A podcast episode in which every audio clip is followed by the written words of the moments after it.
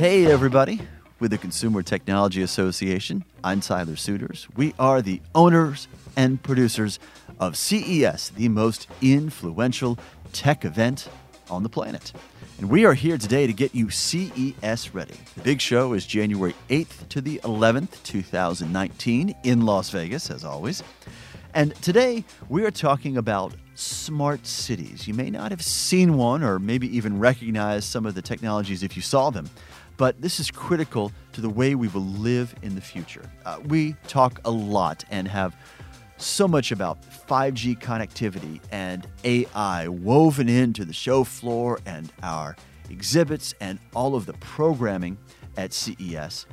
Those are platform technologies, right? Delivering remarkable innovations. And smart cities is one of the places that those platform technologies, that 5G, that AI will be deployed and make a critical difference. So here's a stat for you. More than 50% of the world's population lives in cities right now. Right? It's understandable. Well, by 2050, roughly 30 years from now, 67% of us will be living in cities. And that demands some changes about the way we use energy, about the way we go about our mobility needs, and how we address public safety. So today, a pair of interviews. First of all, Intel, a globally known brand. This is a company that is mining data from the IoT to transform business success. And some really cool insights coming up from Intel, I promise. And then on a bit of a smaller scale, a more niche scale, the Smart Cities Council deals with livability, workability, and sustainability, three key elements and three benefits for all of us once we more deeply adapt to smart cities and see them deployed more broadly across the country and across the world as well. All of that is coming up on this edition of CES Tech Talk. Sameer Sharma is the general manager for IoT solutions at Intel, and he's joining us now from the West Coast. Sameer, it is great to have you with us. Thank you. Thank you. Very happy to be here. So it's easy to give your title, general manager, IoT solutions. Probably a bit more nuanced explanation is required for exactly what that represents and what your role is there at Intel. Absolutely. Happy to talk about that. Um, so, my role is global. Um, as a general manager, I manage a team that works with cities uh, across the globe uh, to figure out how do we provide the best of Intel technologies to ultimately make the city smarter, which essentially means improving the quality of life for people in those cities. And there are really two parts to this role. One is focusing on new use cases and exciting new end to end solutions, but also pulling together the best of technologies from other groups, such as the 5G group at Intel, um, leveraging our uh, investments in artificial intelligence, uh, looking at the work we're doing in autonomous driving, and ultimately stitching it together into one cohesive narrative so that Intel and its partners can bring forth the best set of solutions uh, for cities to get smarter.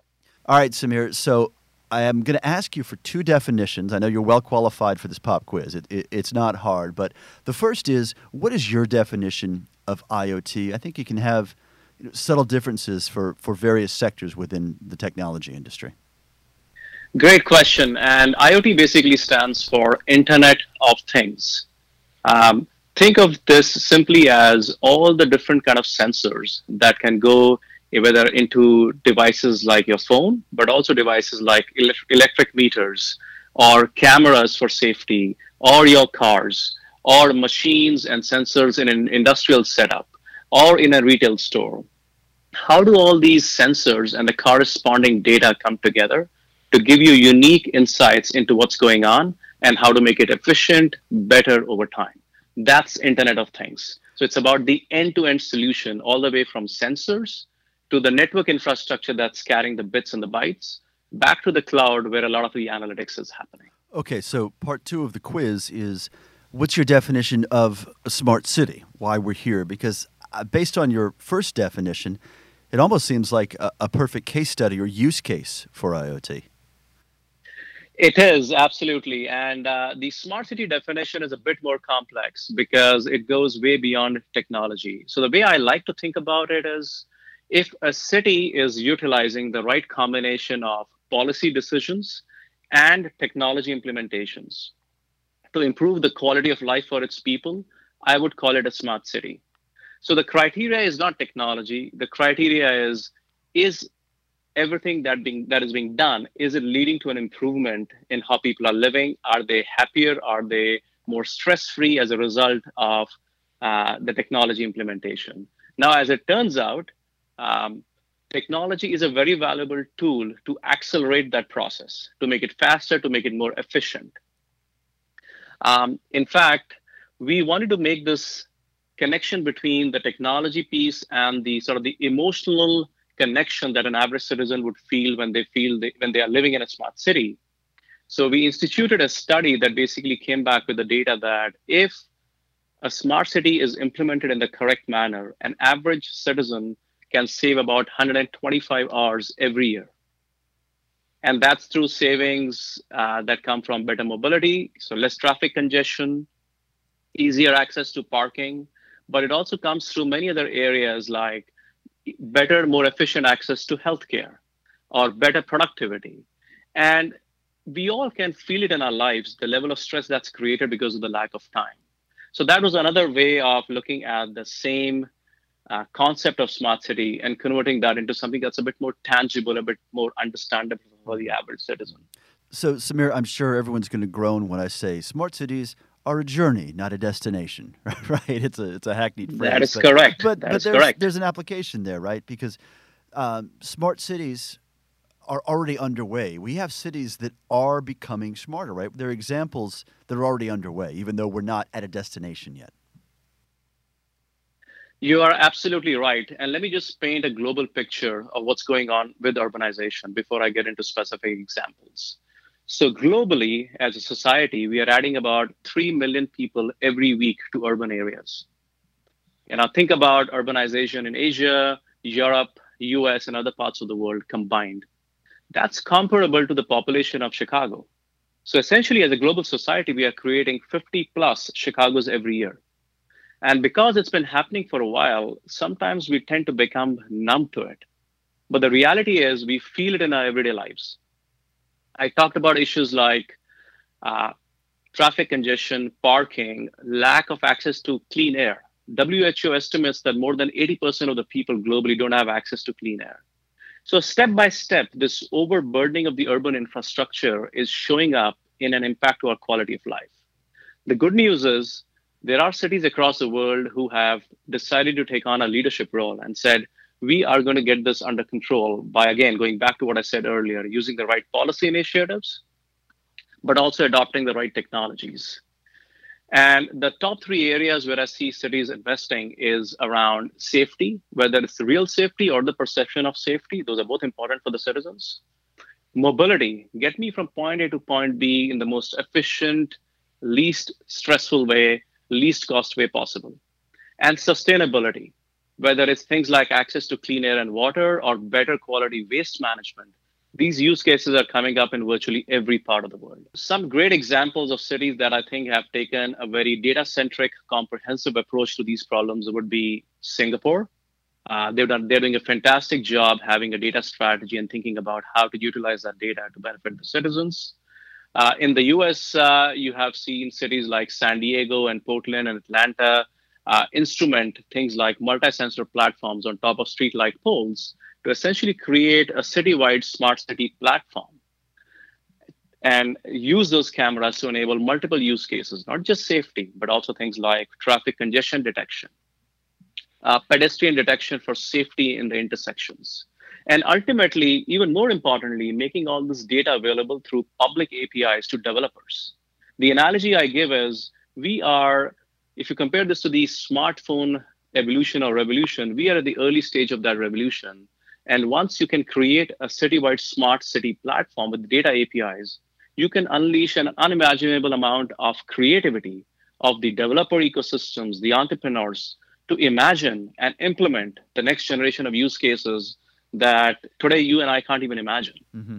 Well, let's go a little deeper on that, Sameer. What what can cities do to implement this technology? What can cities do to become smart?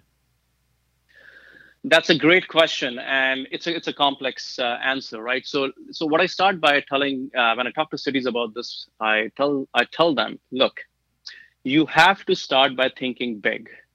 Build out a vision of where you want to take the city.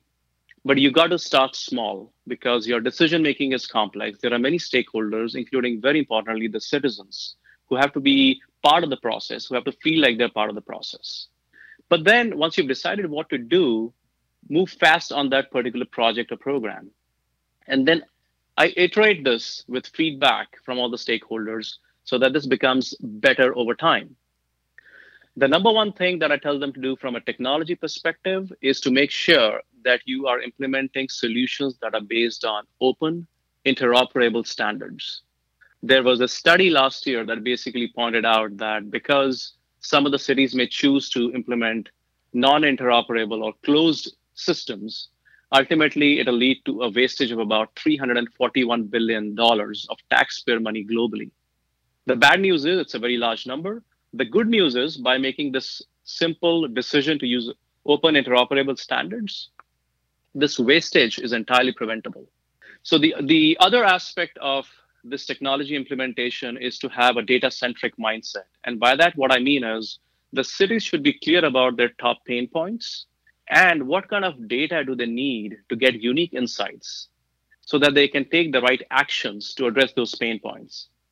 So if you are implementing, for example, a camera for public safety, and one of your top pain points is traffic congestion, think about why that camera should not be used, or rather, it should be used for traffic uh, analysis and use that information to ensure better traffic flow. Extending this example, it should also be used to detect availability of parking because we know, especially in the downtown areas, a lot of the traffic is essentially created because people are driving around time, trying to find a parking spot. And if you can help them find parking quickly, you can improve the traffic flow. You can reduce the amount of air pollution that comes from many cars on the road. So you have the second and third order synergistic effect in a system of systems as you implement these technologies. Yeah, so that's it's very important. Yeah, so that's a real example uh, in today's world, Sameer, of of uh, smart cities affecting change, something we can all really get our get our heads around. Um, let's look a bit into the future. Uh, CES 2019 is coming up in Las Vegas. Um, our second year with a f- specific focus on smart cities. What does Intel have planned? Uh, because I know you're talking about what's in use in cities now, but also what's still to come on smart cities. I am very excited about CES and also equally excited about the fact that uh, your team has decided to focus on smart cities because cities and the technology and the implementation and the benefits, it touches all of us. You and I, we are all citizens in our cities.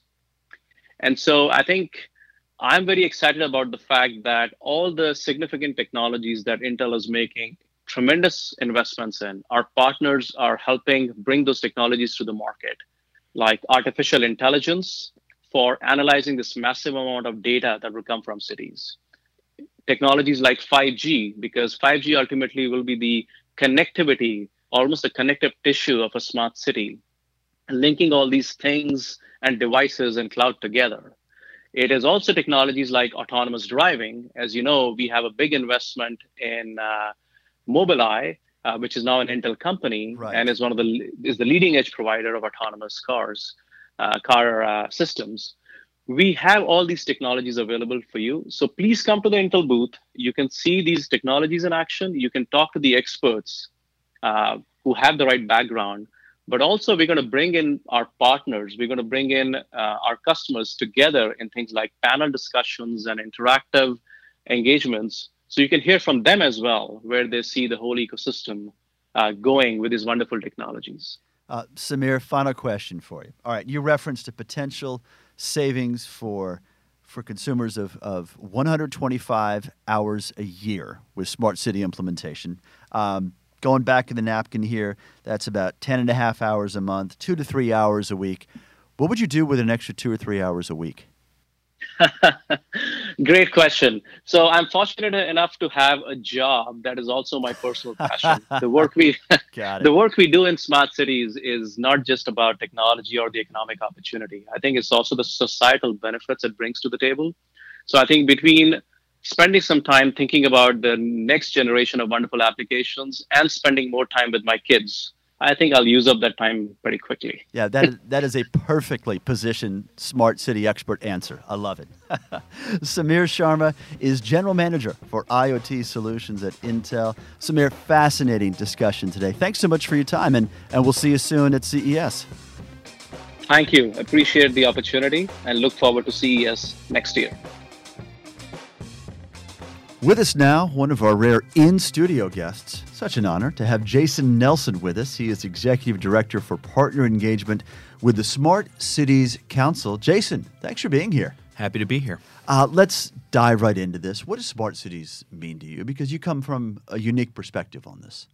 Yeah, smart cities is about leveraging technology to help solve real problems within communities, and and we use the city, the term cities broadly. It's it's it's cities, counties, states, uh, multiple municipalities, wherever there are large groups of people. That's what we're looking at and calling a city. Mm-hmm. Um, obviously, large differences among the three that you just mentioned. Right. Let's just take a city and a municipality. I'd assume the denser the population, the denser the concentration of infrastructure, the easier to implement smart cities? You know, you'd be surprised. I think that we're seeing real leadership right now within some of the small to mid-sized communities. Mm. Um, you know, a lot of the, the, the big urban areas got out in front, um, but it's it's really been over the last year or two that we've seen some of those smaller communities really make a, a, a real push into smart city technology and leveraging it in unique and different ways that are that are really germane to their needs. And and so uh, we're able able to uh, see those trends, and and we're encouraged by them. I mean, I think that uh, they have less constituents necessarily to, to, to deal with. Mm-hmm. Um, you know, the the real core challenge with any smart city implementation is just uh, bringing all of those constituencies together from the various city departments, the public works, public yeah. safety, uh, uh, mayor's office, and so forth, along with the local utility, citizens groups, business groups, bringing them all together to start working uh, on ways that the technology can improve their lives. And so that's where uh, we see there's there's uh, in some of those smaller to mid-sized cities some some easier uh, avenues to move forward. Let me walk you back just a little bit to the term constituents. Um, mm-hmm. For the un- uninitiated, and I'd include myself in that group, um, yeah. citizens are the first things that come to mind, right? We're the constituents. We're the ones who will be using the roads, uh, taking advantage of the green spaces, uh, riding in the SDVs, whatever it might be. Yep. But from the Smart Cities Council perspective, um, when you're talking about municipalities and cities constituents, and using a lot of civics words here, yes. but you're talking about all the players who are going to make this happen, right? Who are already in place and have to go through some uh, pretty significant technological changes to bring their city up to smart city level. Yeah, eh, when when you start adding devices into uh, city processes, right? Mm-hmm. Something as simple as uh, smart street lights, you know, that have additional functionality like uh, gunshot detectors or public safety cameras or small cells embedded in them. Um, that touches a lot of different departments, right? In, in many municipalities, that streetlight might be owned by the local municipality, serviced by public works, uh, uh, illuminating local streets for the Department of Transportation. And so you have so many different stakeholders that have uh, responsibility for, for the outcome of that solution that it, it has to bring everybody together, but, but more importantly, it has to solve a real priority need for those citizens. And it has to be something that, that solves a real problem that the city is facing. It can't just be technology for technology's sake, it has to have a real application. So, when you talk about a unique situation, geography certainly comes to mind, right? So that unique application could be, um, gosh, let's think of somewhere like Minneapolis or St. Paul, Minnesota, where uh, weather detection, uh, road condition monitoring, things like that in the winter months are especially important. Whereas, let's say St. Petersburg, Florida, is going to have a, a different set of priority needs. Yes, and and every city is a little bit different. When you look at uh, some cities, uh, sustainability is a huge issue. We've got cities like Miami that are facing the early uh, onset of climate change and, and rising mm-hmm. sea levels, and mm-hmm. sewers that are backing up in in, in strong storms. Uh, other cities are, are, dealing with congestion and transportation issues. Others are it's about serving the underserved. They have a, a huge homeless issue uh, that they need to try and fill. Some it's a, it's a digital divide. So there are different challenges within cities. All all across the country. And so we want to try and help uh, them solve those challenges using technology. There's a real opportunity here for cities to get ahead. You know, we, we see smart cities as, as a journey. So you're never going to become a smart city. It's about getting smarter every day, right? It's about getting better uh, along that progression. But it's it's more than a journey. What we see is is a race. It's a race for economic development, a race for sustainability, a race for improved lives and, and an improved city citizen relationship. And those cities that get out in front of that journey are going to have a huge advantage as they look to uh, capture the benefits of those those new services. So you mentioned the digital divide, which is a challenge we hear talked about nationally all the time, and, and, and tech is a solution. Um, this is the first time, literally the first time, Jason, I've heard it associated with smart cities. Um, other than the idea, and this is a, a broad brushstroke, that uh, the digital divide – is an element that smart cities will have to deal with rather than smart cities being a potential solution. Am I reading you correctly on that? Yeah. So smart city technology, we, we see the opportunity to for smart city technology to create a more livable, workable and sustainable world for all residents. Mm-hmm. It's it's important that we include everybody in that conversation. Um, you know, there was a, a, program. I was sitting on a panel in in Detroit this summer, and and spoke to uh, a number of folks that have actually created a service where they're bringing expectant mothers uh, from underserved communities to their prenatal appointments using a rideshare service, and and they're they're they're getting data wow. from the city to be able to help identify identify those at risk uh, uh, folks that need help. The uh, technology community is able to come together, provide them ride sharing, and, and get them to their appointments and, and really solve that challenge of the gap between that, that digital divide that we were mm-hmm. talking about. Mm-hmm. Um, you mentioned small cell deployment early on, uh, as an, and it was within the context of a utility pole and, and who has uh, jurisdiction over something like that. 5G seems to be uh, intertwined with the development of, of, smart cities inexorably, right? They yeah. are going to go hand in hand. Can you have one without the other? Certainly, you wouldn't want to have uh, smart cities without 5G? No, I, I, think 5G is going to be a base level technology that helps deploy uh, so many additional services. There, there are lots of services and there are lots of applications that have uh, no need for that, that for whom a, a, an LP WAN system will be more than enough to provide the connectivity. Um, there will be even some data solutions that don't necessarily need it. But mm. we see 5G as a foundational technology, and, and, and folks like uh, uh, Intel and, and, and AT&T and Verizon, T-Mobile, Mobile and all of our, our partners that are working on this uh, issue um, are, are going to be able to help provide that that foundational support and make sure that there's interconnectivity between the various devices uh, and and making sure that that that those solutions are generating real real returns for the citizens. Well, let's if you would, Jason, let's walk through. Um, I guess I'd call it a future case study, something that hasn't happened yet. But um, you live here in the D.C. area, I Washington D.C. Um, what does a smart city look like when applied to a place like Washington, D.C.? And let's set the federal government aside for just a moment and pretend right. we're really just another, you know, one of the top 10 largest and, and most urbanly dense cities around. What yeah. goes on here? So I, I, think with smart city technology, um, it's it's as I said, it's about solving real problems within the local community. And so you know there are opportunities to create efficiencies using smart city technology, whether it's smart parking, uh, uh, okay. smart you, street lights, yeah, I'm sold. Smart, smart parking, whatever. Is, yeah, right. yeah, especially right. here in Washington. Right. Things like that make it a make mm-hmm. a huge difference. Um, eh, but there's there's ways uh, studies have, have shown that it, it increases revenues, it it creates uh, efficiencies on enforcement, and and you know cities are able to redeploy assets that they would be spending on emptying change out of parking meters, for example, to things that are able to better help the citizenry and, and do a better service for the community. Mm-hmm. Uh, so, what else goes into that? You get beyond parking and, and the kind of quotidian issues of day to day commuter traffic, right? Like, I don't have to drive my car, my car will drive for me, and I can be much more efficient doing what I need to do on the way to the office rather than waiting until I get there. Right. Um, take us deeper, though. What are the, some of the things we, we, we might not be thinking about there? Well, with smart city technology, I think it's it's it's about creating um, that improved city citizen relationship. So mm-hmm. there are new opportunities to uh, you know, everybody hates going to the DMV, right? Everybody hates standing in line. Everybody hates waiting.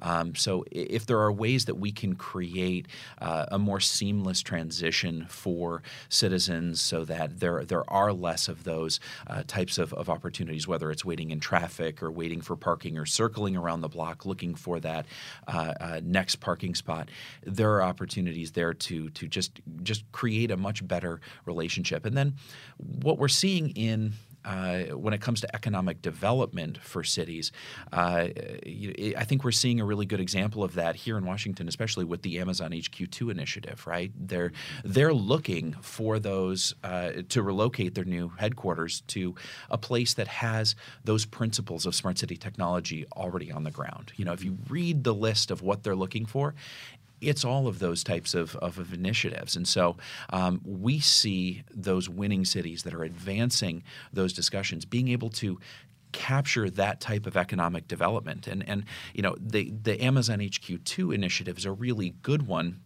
Uh, it's very high profile, but that's happening at a smaller scale with companies everywhere, uh, all around the nation, every single day. And so you don't want to lose sight of those opportunities. Mm-hmm. What is the big ask right now um, from the smart city community?